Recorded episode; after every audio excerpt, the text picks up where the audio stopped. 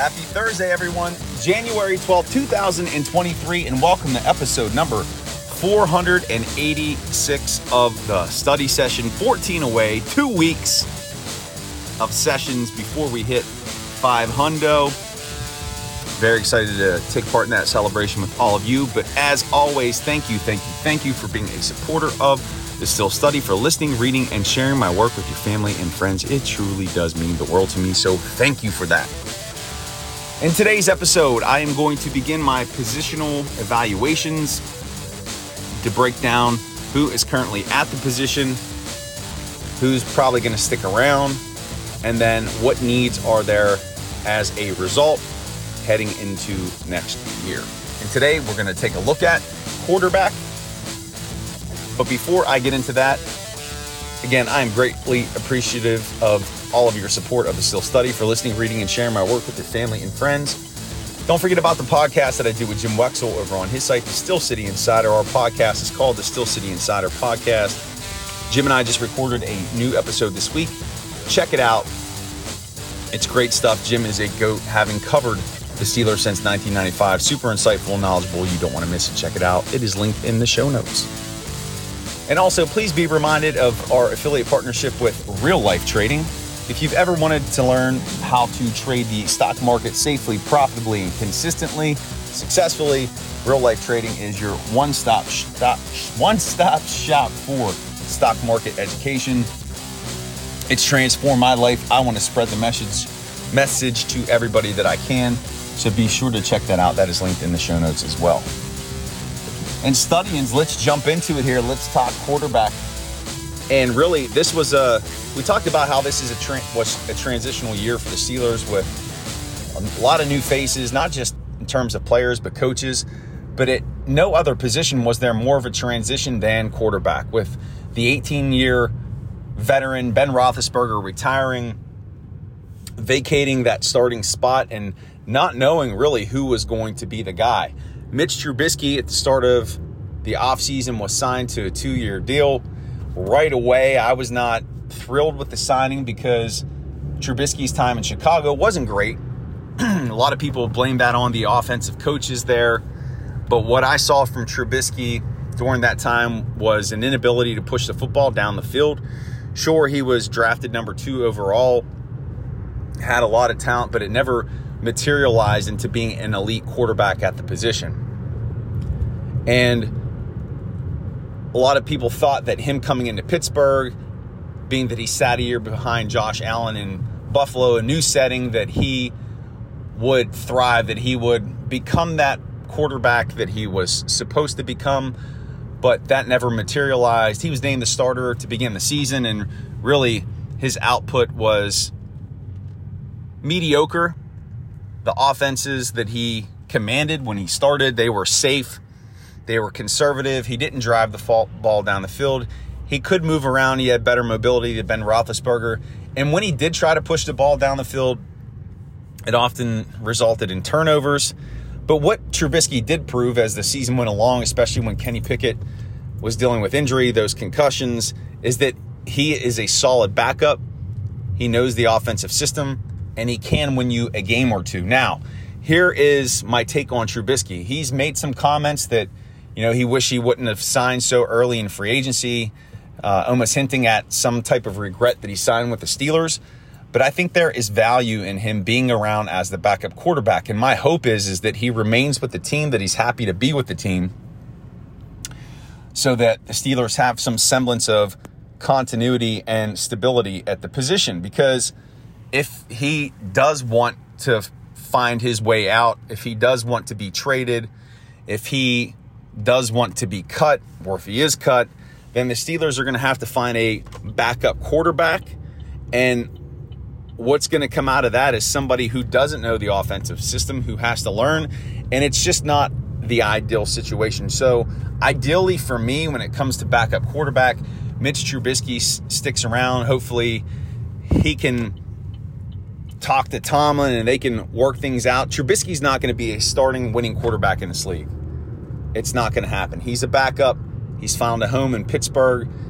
If he sticks with it, he can have a nice career right right off into the sunset. But these guys are competitors; they want to be the guy. We'll see how that all plays out. And then you have Mason Rudolph, and it's so long. Rudolph, that's it for him. He's not coming back. He was fooled into thinking, I don't even know how much he believed it, that he would be competing for the starting job, even after the signing of Mitch Trubisky, even after the drafting of Kenny Pickett. And he performed well in camp, but he never really had a fair shake or an honest shot to be the starter. And for those reasons, he's not even going to entertain an offer from the Steelers to come back for another season. If the Steelers did give him an offer, it would be some low ball offer that he probably would find offensive. But this guy wants an opportunity to start. I could see him going somewhere that has a QB needy situation. Maybe the Houston Texans, who are going to be drafting a quarterback, probably number one overall, and Rudolph could step in and be that starter, kind of the tied over until that rookie is ready to play. And who knows, maybe he'll perform at a high level. And I wish Mason nothing but the best of luck and he'll be somebody I'm watching from afar next year and rooting him on. And then you have Kenny Pickett, drafted by the Steelers in the first round. The kid next door, when he came out in the draft, and he was drafted by the Steelers, there was concern of whether or not he'd be able to contribute right away. It was believed that he would need time to develop and grow. And I didn't think he would start until maybe week six or seven in the season, but he got his opportunity early on. And when he went in there, he was a turnover machine. Now, he did make some good plays. He did shine a little bit, he did sparkle, but it was a bit messy at first. And there was some inconsistency in pushing the ball down the field, some hesitation to throw the ball down the middle of the field, the deep shots. But as the season went on, minus the concussions and some concerns that maybe he was fragile, he really showed intangibles, grit, perseverance, toughness, that he can lead a team to victory despite the circumstances, no matter how much adversity he was facing. And he played well down the stretch. He did show improvements in the deep ball and throwing over the middle of the field, but that's got to be something that he continues to work on heading into next season. He's got great mobility. And the one thing that you can't coach in a quarterback is accuracy. And Kenny Pickett has it. From day one, he's been accurate, and that's only going to get better over time. He's never going to have that elite arm strength. He's a quarterback that can throw on the move.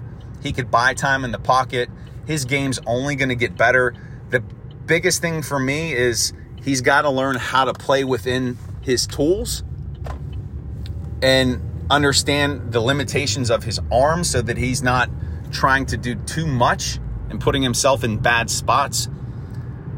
But then also too, I worry about durability. He's had he had two concussions this past year.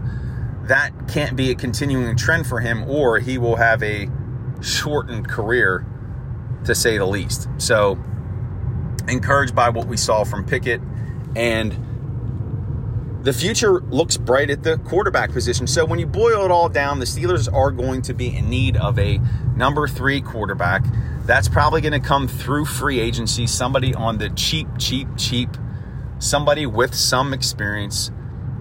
They could possibly bring back a Chris Oladokun, who they drafted last year in the later rounds, maybe, but I think they're going to want a veteran guy in the event that their backup gets hurt. So they're not going to target someone in the draft. It's going to be someone cheap in free agency. So, really, not a lot of work to be done at the quarterback position. They're set.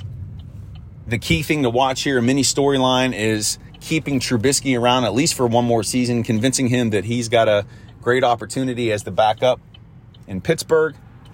A la Charlie Batch, Byron Leftwich. Maybe he could be that guy. He and Kenny just ride it out together. So, we'll see how it plays out. But a position you should feel confident in for your Pittsburgh Steelers. And studying, studying, studying, studying, studying. That is it. That is the end. That is the conclusion of episode number 486 of the study session. My gratitude and appreciation to Yins Yins, beautiful, beautiful studyings. Love yins, guys and gals out there. Don't forget to check out the podcast that I do with Wex, linked in the show notes. Don't forget about our affiliate partner, Real Life Trading. Check that out. They are linked in the show notes as well.